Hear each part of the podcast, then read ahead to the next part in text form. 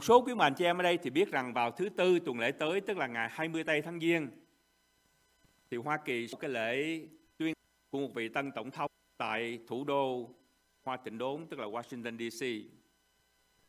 Theo tin tức mới nhất đó, thì nhà chính quyền Hoa Kỳ đã chuẩn bị cho khoảng 20.000 người vệ binh quốc gia để bảo vệ thủ đô Hoa Kỳ cho cái ngày mà tuyên thệ nhậm chức của tân tổng thống vào thứ tư tuần tới. Tôi sinh sống ở trên xứ này gần 40 năm trời và có dịp theo dõi gần 9 lần những người tổng thống tuyên thệ. Nhưng chưa có một lần nào trong 40 năm rồi, cũng như trong toàn lịch sử của đất nước Hoa Kỳ, mà chính quyền lại cử 20.000 lính để bảo vệ an ninh cho buổi lễ tuyên thệ nhậm chức. Chưa bao giờ quý mạnh cho em. Đây là một sự kiện xảy ra mà quý mạnh cho em có thể ghi nhớ và giải thích lại cho con của mình, cho cháu của mình và cho chắc của mình ở trong tương lai. Một sự kiện mà chúng ta có thể nói rằng không tiền khoáng hậu. Bởi vì trong gần 400 năm của lịch sử Hoa Kỳ chưa có một lần nào mà chính quyền là phải cử 20.000 lính để bảo vệ cho buổi lễ tuyên thệ nhậm chức. Tôi và quý bà chị em cũng đang sinh sống ở trong cơn đại dịch Covid-19. Chỉ mới ngày hôm kia thì tôi đọc được một tin tức cho biết rằng Covid-19 có một cái dạng thể mới. Nó bắt đầu từ Anh Quốc trong tháng 12 vừa qua, mà người ta gọi cái dạng thể này là B117 và nó bắt đầu nó xâm nhập vào xứ Hoa Kỳ. Và theo các nhà dịch tễ học thì cái dạng thể mới này nó sẽ lan tràn ở trong xứ Hoa Kỳ vào trong tháng 3 này nếu các tiểu bang không có chương trình để mà phòng chống nó. Và tôi tin rằng cái cái um, cái dạng thể mới của Covid-19 này sẽ lan tràn ở trong đất nước Hoa Kỳ này, không sớm thì muộn. Tuy nhiên bên cạnh những cái tin tức mà tiêu cực thì chúng ta cũng cảm ơn Chúa là chúng ta có những tin tức tốt hơn, phải không quý mạnh chị em? Những tin mừng. Như là cái tin rằng một số quý mạnh chị em ở đây thì đã nhận được cái trợ cấp mới từ chính phủ. Hay là cái tin mà thuốc chủng ngừa, hy vọng là bắt đầu từ ngày mai đó, thì trong tiểu bang chúng ta và trong 50 tiểu bang trên toàn nước Hoa Kỳ này sẽ bắt đầu cái chiến dịch là chích ngừa cho dân chúng. Và hy vọng rằng rất nhiều con cá chúa trong hội thánh cũng sẽ nhận được những cái mũi chích ngừa rất là quý báu đó. Tôi nhớ nhiều năm trước đây ở tiểu bang New Mexico mà chúng ta đang sinh sống trải qua một cơn hạn hán rất lớn, rất là trầm trọng.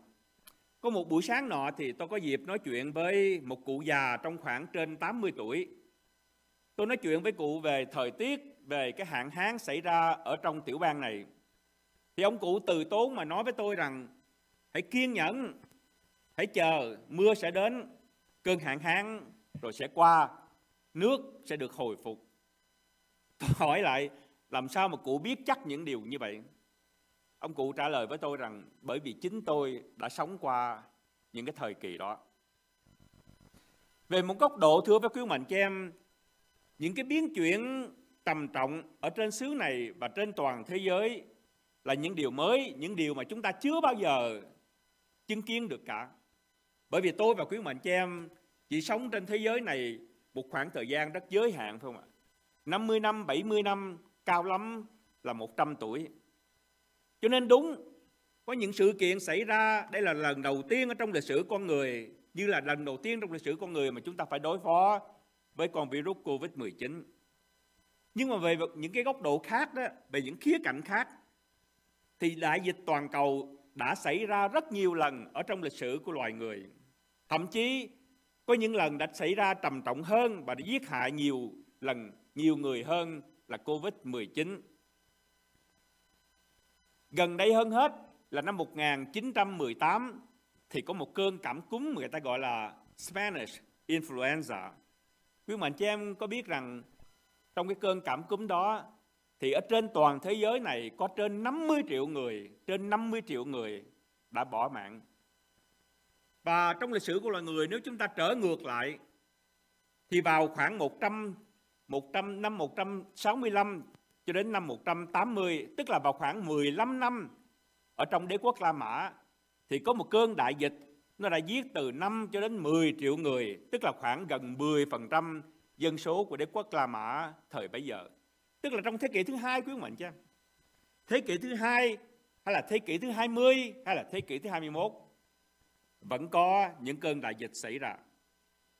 Như vậy, về một mặt thì những sự kiện xảy ra trong đời sống của tôi và quý mạnh chị em đều là mới cả. Nhưng về một khía cạnh khác thì những gì mà xảy ra trong đời sống của tôi và quý mạnh chị em đều đã xảy ra rồi. Và chính như vậy, tác giả của sách truyền đạo có viết rất là khôn ngoan.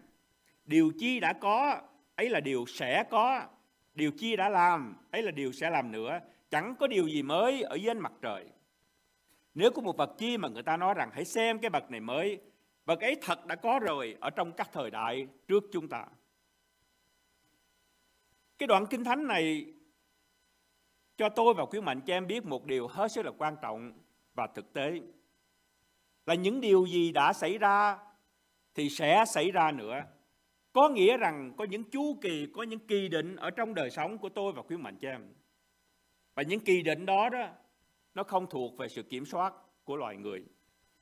Nếu có thể chọn thì con người không ai mà muốn chọn bệnh dịch cả của quý mạnh chị em. Khoa học kỹ thuật từ hơn 400 năm phát triển nền y tế chúng ta đang có chẳng phải là một nền y tế mà có thể nói văn minh hơn hết trong suốt lịch sử của loài người hay sao? Vậy đó mà một con virus rất nhỏ, mắt chúng ta không thể thấy được mà nó tổn hại cho đến hàng triệu người, hàng tỷ người ở trên thế giới này. Và chính vì vậy tác giả trong sách truyền đạo viết rằng những gì đã sẽ xảy ra sẽ xảy ra. Và điều này cũng cho tôi và quý mạnh cho em biết rằng chúng ta phải nhớ đến một điều rằng lịch sử dạy cho tôi và quý mạnh cho em những bài học hết sức quý giá.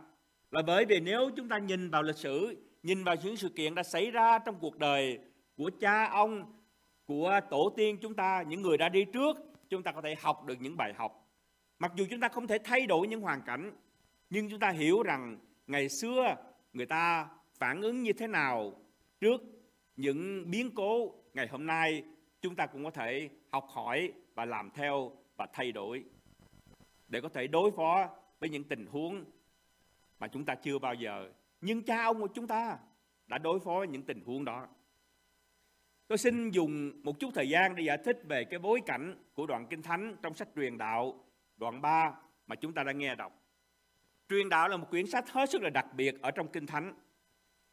Đặc biệt là bởi vì đây là quyển sách duy nhất ở trong Kinh Thánh trong suốt, suốt 66 kinh, sách Kinh Thánh viết về một cái cuộc hành trình đi tìm cái ý nghĩa, đi tìm mục đích cho đời sống ở dưới ánh mặt trời này.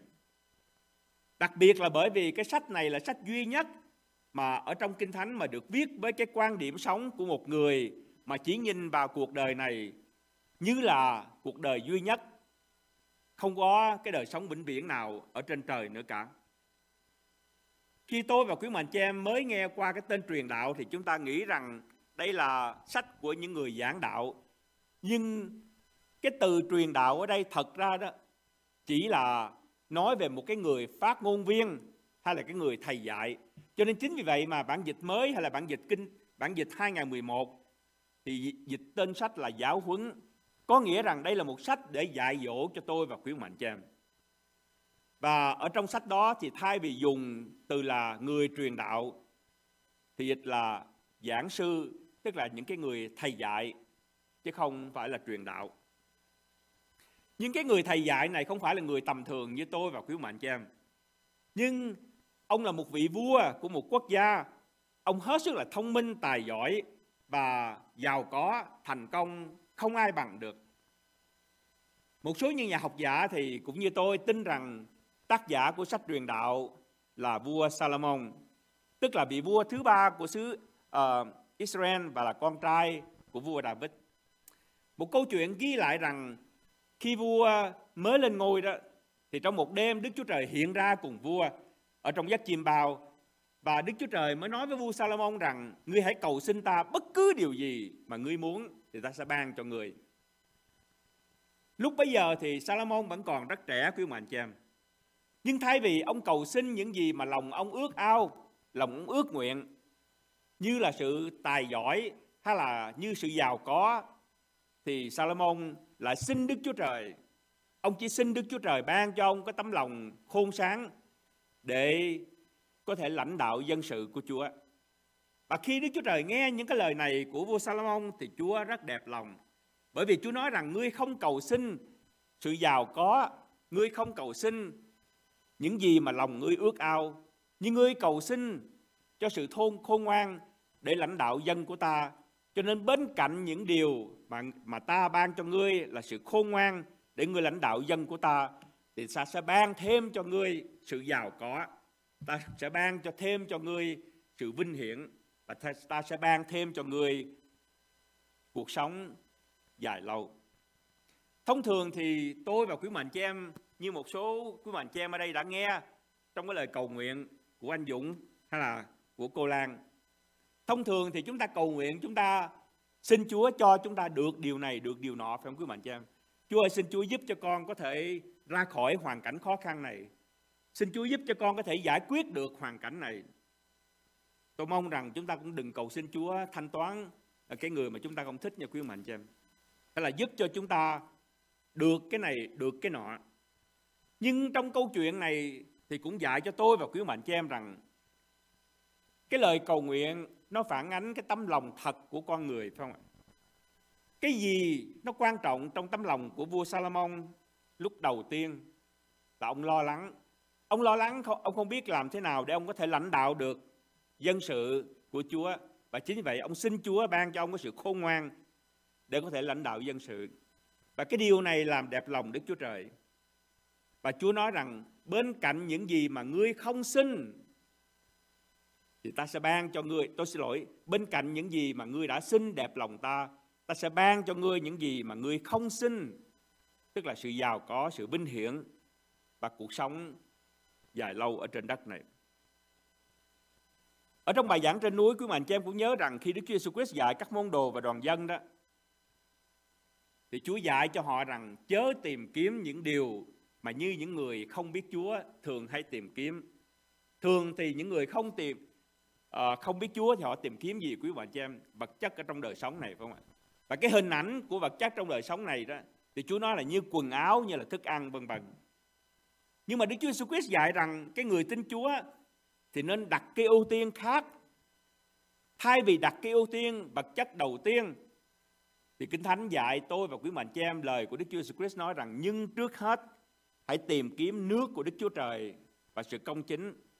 Và quý mạnh chị em chú ý rồi Ngài sẽ ban thêm cho các con. Rồi Ngài sẽ ban thêm cho các con những điều ấy nữa. Như vậy trở lại trong câu chuyện, Salomon tìm kiếm những điều đẹp lòng Chúa. Chúa ban thêm cho ông những gì mà ông không cầu xin. Mặc dù như vậy quý ông anh chị em ơi, khi chúng ta đọc trong sách truyền đạo chúng ta thấy rằng cuộc đời của Salomon nó đi ngang một cái cái ngã rẽ rất là rất là lớn. Ban đầu thì ông bắt đầu rất tốt, ông cầu xin những điều đẹp lòng Đức Chúa Trời. Nhưng sau này bởi vì vật chất của đời sống người ta nói rằng cái mãnh lực của đồng tiền quý mạnh cho em, cái mãnh lực của sắc đẹp, của sự hào nhoáng, của danh vọng cho nên khiến ông càng ngày đi xa con đường của Đức Chúa Trời. Và Kinh Thánh cho chúng ta biết rằng đến cuối đời của ông đó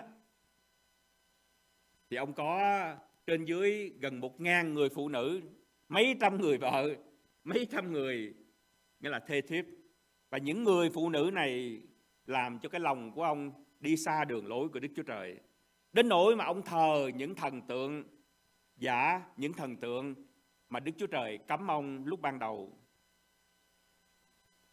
Và một điều mà vua Salomon đã làm khi ông đi con đường sai quấy là ông chạy đuổi theo những gì mà trước đó ông không cầu xin, tức là ông chạy đuổi theo vật chất của đời sống này.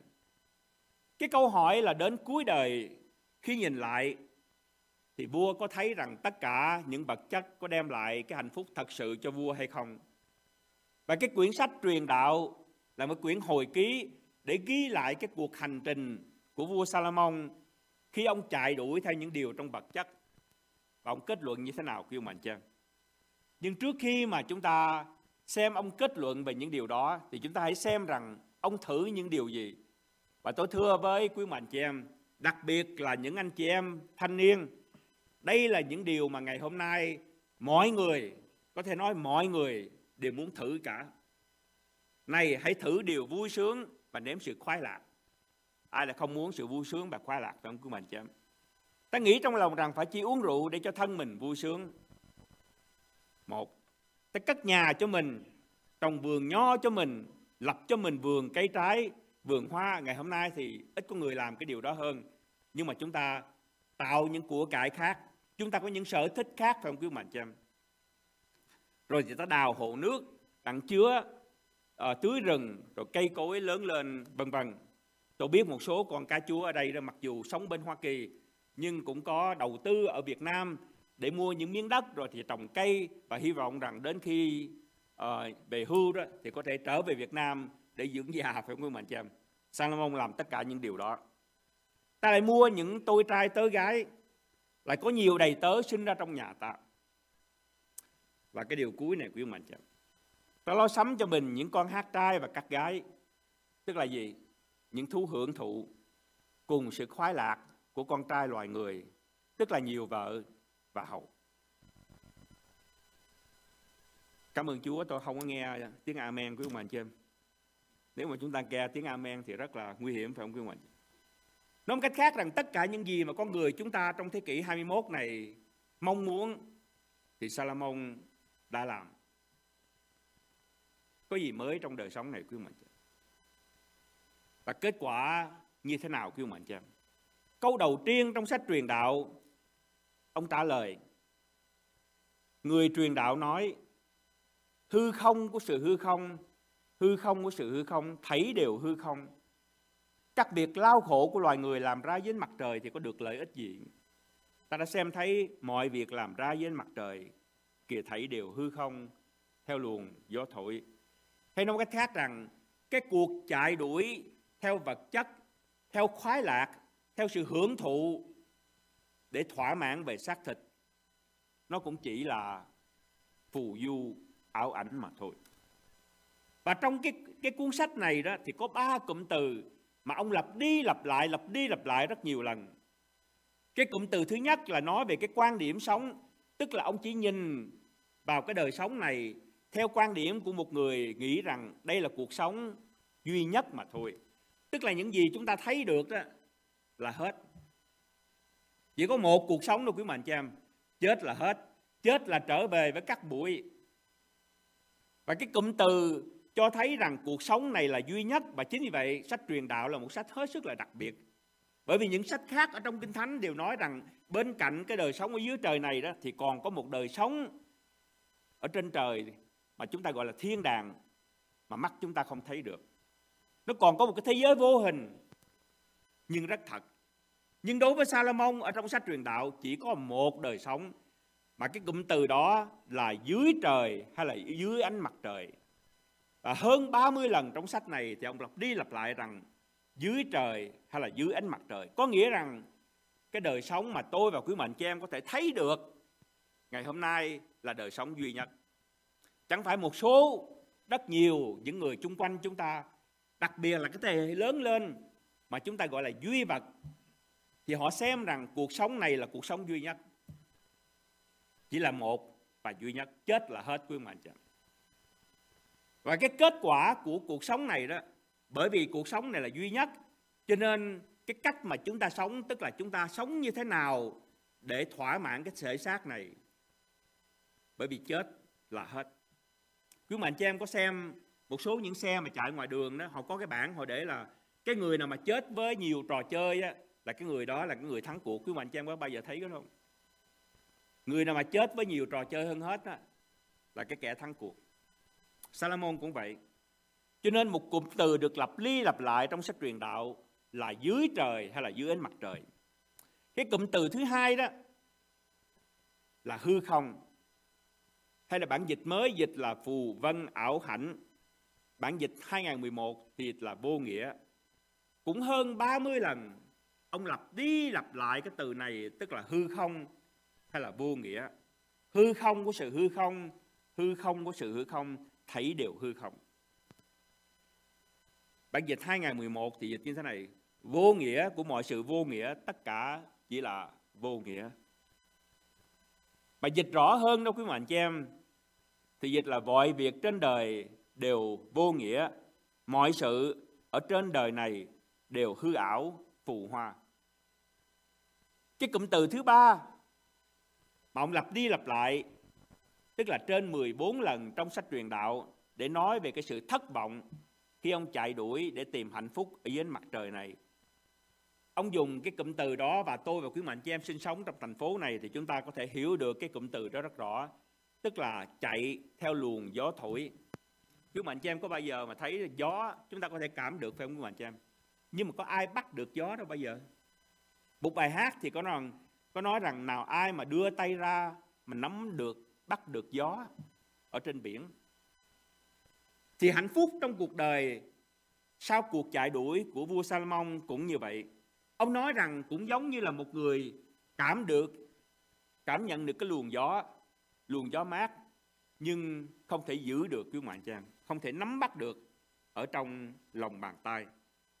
Như vậy Salomon kết luận ở trong sách truyền đạo rằng hạnh phúc nó cũng giống như một cái bánh, cái bóng.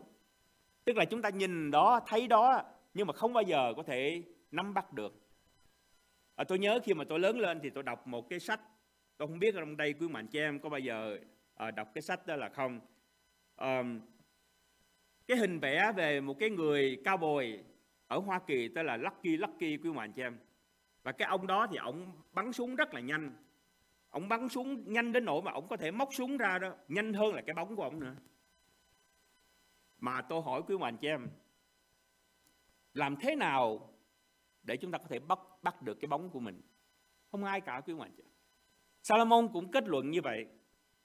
Tức là hạnh phúc trong cuộc sống ở dưới mặt trời này, chúng ta tìm bằng cách này, tìm bằng cách nọ.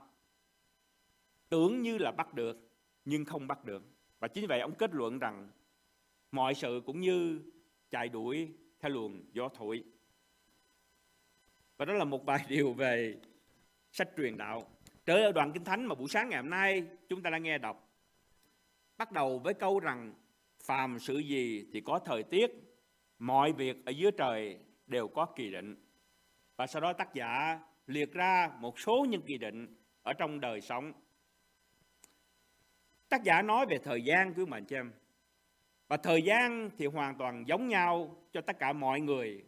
Từ khi mặt trời mọc lên cho đến khi mặt trời lặn xuống từ mùa đông sang đến mùa hè tất cả tôi và quý mạnh cho em dù ở đây hay ở Việt Nam tất cả chúng ta đều có cùng một thời gian, đều cùng phải đối diện với những chu kỳ ở trong đời sống, những mùa ở trong đời sống cả.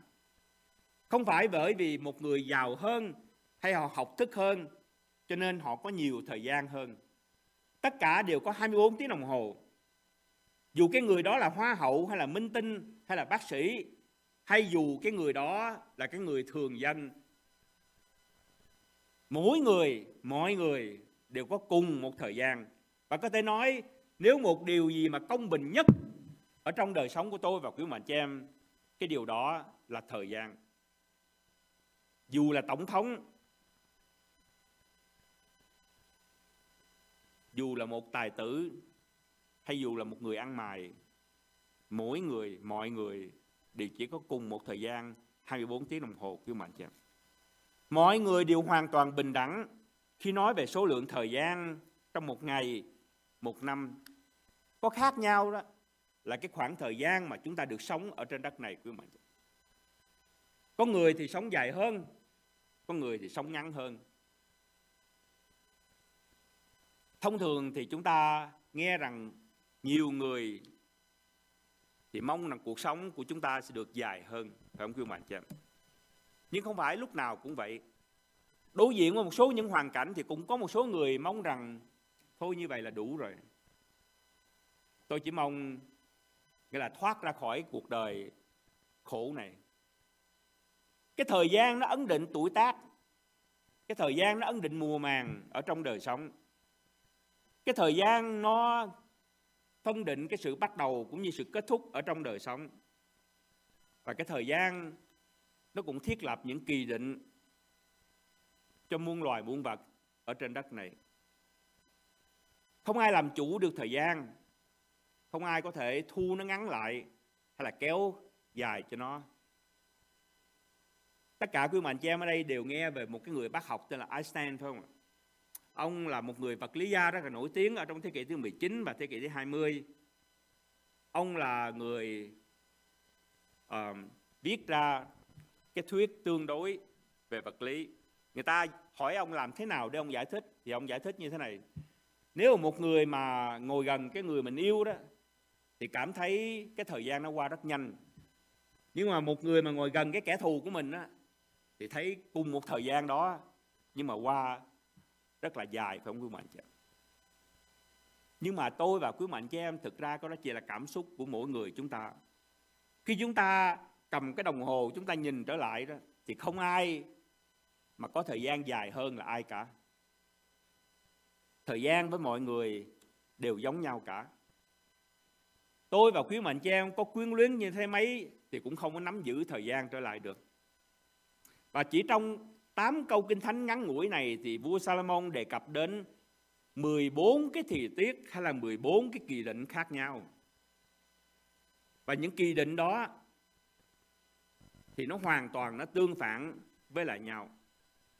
Đây là những kỳ định, đây là những thời gian mà tương phản hay là đối nghịch với lại nhau. Một bên thì có kỳ một người sinh ra, có kỳ thì có người mất đi. Có lúc thì giết hại, có lúc thì chữa lành, có lúc thì phá vỡ, có lúc thì xây cất, có lúc thì chiến tranh, có lúc thì hòa bình. Dĩ nhiên đây không phải là một cái danh sách hoàn toàn ở trong đời sống của tôi và quý mạnh cho em. Nhưng nếu quý mạnh chị em trở lại và đọc 14 cái thì tiết hay là 14 kỳ định khác nhau này thì nó nói lên một cái tổng thể của đời sống chúng ta rất là đúng quý mạnh chị em. 14 cái thời tiết này thì nói lên rất nhiều những sự kiện xảy ra ở trong đời sống của tôi và quý mạnh chị em. Và một điều chúng ta thấy hết sức là ngạc nhiên. Một người khôn ngoan, tài giỏi, giàu có như là vua Salomon. Nhưng mà ông không thể cố vấn tôi và quý mệnh chị em làm thế nào để chúng ta có thể chọn được một thời kỳ, một thời điểm, một thời gian. Hay là ông, ngay cả ông nói rằng làm thế nào để biết rằng cái thời kỳ đó là đúng đắn hay là thích hợp vua chỉ quan sát rằng trong cuộc sống này chắc chắn chúng ta sẽ trải qua tất cả những thời điểm này có lúc thì sẽ sống, có lúc thì sẽ chết, có lúc thì sẽ được, có lúc thì sẽ mất. Nhưng tôi hỏi quý mạnh chị em, nếu tôi và quý mạnh chị em đọc lại 14 cái kỳ định này, thì chắc rằng chúng ta chỉ muốn chọn cho mình một thời điểm, phải không quý mạnh chị em? Ai mà lại muốn chọn cho mình sự chết? Ai lại muốn chọn cho mình sự mất mát? Ai lại muốn chọn để chúng ta khóc hoài, quý mạnh chị em? Mọi người đều muốn chọn sự sống, mọi người đều muốn chọn để chúng ta được thêm. Mọi người đều muốn chọn cái kỳ mà chúng ta có thể nhảy múa, phải không quý mạnh? Nhưng thực tế ở trong đời sống cho chúng ta thấy rằng, dù chúng ta có muốn cách mấy đi nữa, thì vẫn có thời kỳ chúng ta sẽ khóc. Dù có muốn thế mấy đi nữa, thì cũng có thời kỳ chúng ta sẽ mất quyền mạnh chậm dù chúng ta có nắm giữ chặt cho đến mấy, thì cũng có những lúc vật mà chúng ta cầm trong tay sẽ vượt ra khỏi tầm tay của tôi và quý mạnh và hễ khi tôi và quý mạnh chị em càng lớn tuổi hơn, thì chúng ta càng kinh nghiệm rõ hơn về 14 cái kỳ định mà vua Salomon đã viết. Ông muốn nói gì quý mạnh chị em? Vua Salomon muốn nhắc rằng tất cả chúng ta, rằng thời gian và những kỳ định trong cuộc sống nó không nằm ở trong cái sự kiểm soát của con người chúng ta. Nó nằm ở trong sự kiểm soát và quyết định của Đức Chúa Trời. Không phải bởi vì tôi và khuyến mạnh chị em mong muốn ước ao rằng chúng ta sẽ lúc nào cũng được vui vẻ, thì lúc nào chúng ta cũng được vui vẻ, quý mình chứ chẳng phải thực tế con người trong mấy trăm năm qua, người ta hy vọng rằng với khoa học kỹ thuật chúng ta có thể cải tiến đời sống. Đời sống con người nếu được sung túc về vật chất thì con người sẽ hạnh phúc hơn hay sao? Tôi thưa với quý ông anh chị em tôi nhớ rất rõ lúc bây giờ tôi còn học con là à, còn mới bắt đầu ra trường quý ông anh chị em. Thì cái công ty Microsoft nó bắt đầu phát triển. Tôi nhớ có một người làm chung với tôi đó thì nói rằng anh nên đầu tư vào cái công ty này. Bây giờ tôi nghĩ lại phải chi mà tôi tin lời ông đó quý ông anh chị em. Không? Và trong đời sống này chúng ta có rất nhiều những phải chi không các bạn? nhưng làm sao chúng ta có thể biết được? Và quý anh chị em ở đây, một số những anh chị em thanh niên ở đây thì nhớ rất rõ rằng lần đầu tiên mà anh chị em có thể cầm được cái phone trên tay của mình, phải không ạ? Rồi có thể dùng cái ngón tay của mình để lật những cái trang web. Rồi đồng thời đó thì có thể dùng Facebook. Ồ, cái lòng của mình thật là vui của mình chứ wow, những cái này nó thay đổi cả đời sống của mình mình sắp lên thiên đàng tới nơi rồi. Nhưng mà có ai biết được quý mạnh chưa ngày hôm nay, những nhà khoa học gia, những nhà xã hội học cho chúng ta biết rằng chưa có một cái thế hệ nào mà những thiếu nữ lại cảm thấy cô đơn như ngày hôm nay. Bởi vì sao? Bởi vì những người bạn mà họ có quý mạnh chị em quý mạnh chị em khi mà xem cái phone của họ, Facebook, họ có cả trăm cả trăm người bạn ở trên đó quý bạn chị em. Không phải là một vài người như là tôi quý bạn chị em đâu. À, bảo ngọc có dưới cười một số thanh niên đây cười đúng vậy một sư. Còn có mấy trăm người bạn lận đó. Nhưng hỏi thật rằng khi có những sự hữu đó thì người bạn nào có thể đến được? Tôi xem những hình ảnh ở trên mạng Facebook ở trên Snapchat ở trên Twitter người nào cũng đẹp như là hoa hậu vậy quý mạnh chị em. Quý mạnh chị em thấy không? Người nào cũng vậy đẹp lắm hình à, thật là đẹp. Phải không ạ? Tôi không dám nói cái phần thứ hai, tức là khi gặp rồi như thế nào. Nhưng có những sự việc ở trong đời sống của tôi và quý mạnh chị em, khi chúng ta mới nhận được cái sự việc đó, chúng ta nghĩ đây là cái nguồn phước quý mạnh chị em. Đây là điều mà sẽ đem lại cái niềm vui, hạnh phúc, sự thỏa mãn. Nhưng đến một lúc nào đó cái hậu quả của nó hoàn toàn trái ngược lại với tôi và quý mạnh cho em dự tính. Quý mạnh cho em chơi với là một người bạn. Lúc đầu chúng ta nghĩ rằng, ô, đây là một người mà có thể nói rằng tôi chưa bao giờ trong thế gian này, trong cuộc đời của tôi tôi gặp cái người này cả. Sau một năm, hai năm và ba năm sau, chúng ta nói rằng phải chi? Tôi để quý mạnh cho em kết thúc cái phần còn lại. Tất cả những kỳ định mà vua Salomon đã nêu ra thật đúng chính xác hoàn toàn như vậy quý mạnh chị có kỳ gieo, có kỳ trồng, thì có kỳ cũng phải nhổ. Có kỳ được, thì cũng có kỳ mất. Có kỳ yêu, thì cũng có kỳ ghét. Phải không quý mạnh chị có thời chiến tranh, thì cũng có thời hòa bình. Khi tôi và quý mạnh chị em còn trẻ thì chúng ta khăng khăng, chúng ta cả quyết rằng cái thời điểm này nè, cái kỳ định này nè mới là tốt, mới là phải, mới là đúng. Nhưng đến khi lớn tuổi rồi thì chúng ta hiểu, có một số điều mà trước đó chúng ta không hiểu, rằng khóc có lúc nó cũng có giá trị như là cười quý mạnh chị em mất nó cũng có giá trị như là được buồn. Có nhiều khi cũng có giá trị như là vui. Chú mạnh giang có thấy rằng khi còn nhỏ đó con nít á, thì nó thường muốn cái gì ngọt phải không ạ? Nhưng mà lạ là khi mà con người ta càng lớn đó, thì người ta càng chuộng những cái gì mà nó lại cay nó lại đắng phải không quý mạnh chứ tại sao vậy? Tại vì đến lúc đó thì cái cái vị của con người nó thay đổi lúc bây giờ đó thì người ta tìm được những cái ngon, cái ngọt ở trong cái cây, cái đắng, cái bùi phải không quý mạnh chứ cũng vậy Vua Salomon nêu ra những kỳ định trong đời sống để nhắc tôi và quý mạnh chị em rằng những kỳ định này đầu tiên đó là không thuộc về con người. Nếu tôi và quý mạnh chị em có thể chọn được thì chúng ta chỉ chọn một kỳ định chứ không có chọn kỳ định kia. Nhưng chúng ta nên cảm ơn Chúa rằng Đức Chúa Trời biết và Đức Chúa Trời để cho những kỳ định mà có lắm khi chúng ta không muốn xảy ra trong đời sống để làm gì quý mạnh cho em? Để dạy cho tôi và quý mạnh cho em rằng trước hết có Đức Chúa Trời. Và thứ hai, chúng ta cần được dạy dỗ, được thay đổi, chúng ta cần phải thay đổi. Tôi thường nói với nhiều người rằng tôi và quý mạnh cho em không thể thay đổi rất nhiều điều ở trong đời sống.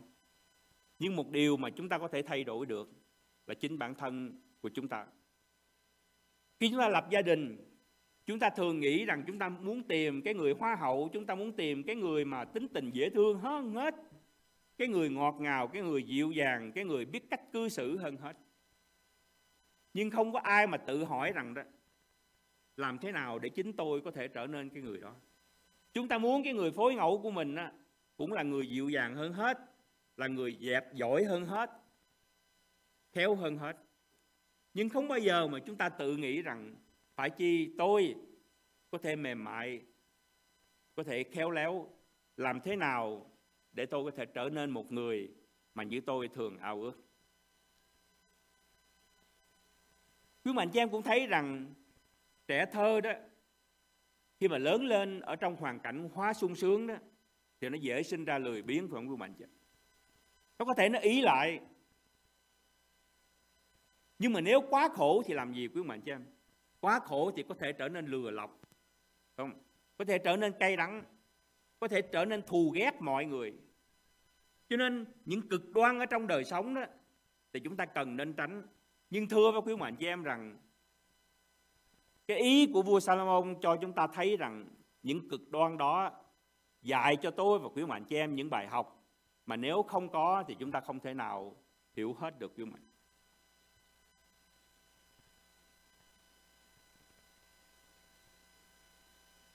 Đức Chúa Trời có định kỳ cho muôn vật để nhắc con người rằng không có gì là mãi mãi cả. Nếu tôi và quý mạnh chị em đang sống trong thời kỳ hạnh phúc thì cũng nhớ rằng nó không có mãi mãi nó sẽ không kéo dài từ ngày này cho đến tháng nọ, cho đến năm kia, quý mạnh chị và nếu ai đang khóc, thì cũng nên nhớ rằng cái sự khóc than này cũng không phải nó suốt đời. Rồi thì sau cơn mưa thì trời lại đến quý mạnh cho em. Những gì khổ nó sẽ qua đi. Và nếu chúng ta ý thức những điều này, thì thứ nhất, chúng ta trở nên những người thực tế hơn, phải không quý mạnh cho em? Chúng ta không kiêu kiêu hãnh khi chúng ta trong những cái hoàn cảnh mà mình muốn nhưng chúng ta không trở nên cay đắng hay trách móc khi chúng ta ở trong những hoàn cảnh mà khó khăn, thử thách. Tôi muốn quý bạn chị em nghĩ với tôi một chút về cái đấng mà kiểm soát thời gian, cái đấng mà quyết định mọi định kỳ ở trong cuộc sống là đấng như thế nào. Có một người giải thích như tôi như thế này tôi lấy ví dụ như là cái khoảng cách giữa mặt trời với là trái đất chúng ta là 96 triệu mai quý mạnh cho và tôi lấy ví dụ cái khoảng cách đó có thể mỏng như là một cái tờ giấy, như là cái khoảng cách 96 triệu mai được ví như là cái cái cái độ mỏng của một tờ giấy quý mạnh cho em thì quý mạnh cho em có biết rằng đó, cái khoảng cách giữa trái đất với là cái ngôi sao mà gần nhất mà chúng ta có thể thấy được bằng mắt đó là một cái sắp giấy mà nó tương đương đến một chiều cao 70 feet quý mạnh cho và cái mặt trời ở trong cái thái dương hệ của tôi và quý mạnh cho em chỉ là một ngôi sao trong hàng tỷ tỷ tỷ tỷ tỷ ngôi sao ở trong một cái dãy mà chúng ta gọi là dãy ngân hà Milky Way. Và quý mạnh cho em có biết cái chiều dài của cái dãy ngân hà nếu theo một cái tấm giấy mỏng, tức là 96 triệu mai là cái khoảng cách từ trái đất đến mặt trời. Cái chiều dài đó là 310 mai, quý mạnh. Và cái dãy ngân hà mà thái dương hệ chúng ta đang ở trong đó, nó chỉ là một trong hàng ngàn tỷ, hàng ngàn tỷ dãy ngân hà khác mà cho đến ngày hôm nay, khoa học kỹ thuật có thể biết được và Kinh Thánh dạy tôi và quý mệnh chị em rằng, Đức Chúa Trời chỉ phán một lời thì tất cả những điều đó hiện hữu. Và Chúa giữ những điều đó ở trong tay của Ngài. Đó là đấng mà đã quyết định cho những kỳ định ở trong đời sống của tôi và quý mệnh chị em. Có lắm khi tôi và quý anh chị em sinh sống hàng ngày, chúng ta chỉ ra đường rồi chúng ta thấy những vật trước mắt của tôi và quý anh chị em Tôi khuyên quý anh chị em một đêm quý anh chị em có thể ra ngoài nhìn lên trời cao. Quý anh chị em nghĩ nghĩ xem cái vũ trụ này nó bao la, nó mênh mông như thế nào. Và con người chúng ta nó nhỏ hẹp đến như thế nào. Vậy đó mà cái đấng sáng tạo ra tất cả những thiên thể trên bầu trời bao la mênh mông đó. Đấng đó nói với tôi và quý mạnh chị em rằng ta giữ ta yêu mến con ta giữ con cũng chính như con người của mắt ta. Quả thật đây là một điều kỳ diệu phải không quý mạnh Và nếu chúng ta ý thức được điều đó thì khi chúng ta trải qua một kỳ định của đời sống lúc vui vẻ, lúc hạnh phúc, lúc được hanh thông chúng ta cảm ơn Chúa quý mạnh chị Nhưng khi chúng ta trải qua một kỳ định cực đoan của đời sống những mất mát, những khổ đau, những khó khăn, những thử thách, chúng ta vẫn có thể cảm tạ ơn Chúa. Tại sao vậy quý mạnh chị em? Bởi vì chúng ta biết rằng đấng đó luôn gìn giữ tôi và quý mạnh chị em như con người của mắt Ngài. Và đây là một an ủi hết sức lớn cho người tin Chúa quý mạnh chị em. Và chính cái nguồn an ủi này đem đến sự hy vọng. Bởi vì làm thế nào để tôi và quý mạnh chị em sống mà không có hy vọng? Ai sống mà không có hy vọng quý mạnh chết tất cả chúng ta đều giới hạn bởi thời gian. Chúng ta chỉ biết quá khứ. Chúng ta kinh nghiệm được hiện tại. Nhưng chưa có ai thấy được tương lai cả quý mạnh chết nhưng kinh thánh cho chúng ta biết rằng cái đấng sáng tạo ra trời đất vũ trụ này đấng yêu mến tôi gìn giữ tôi cũng như tất cả những người, những người thuộc về Ngài, như con ngươi ở trong mắt Ngài cũng là đấng biết rõ tương lai của chúng ta.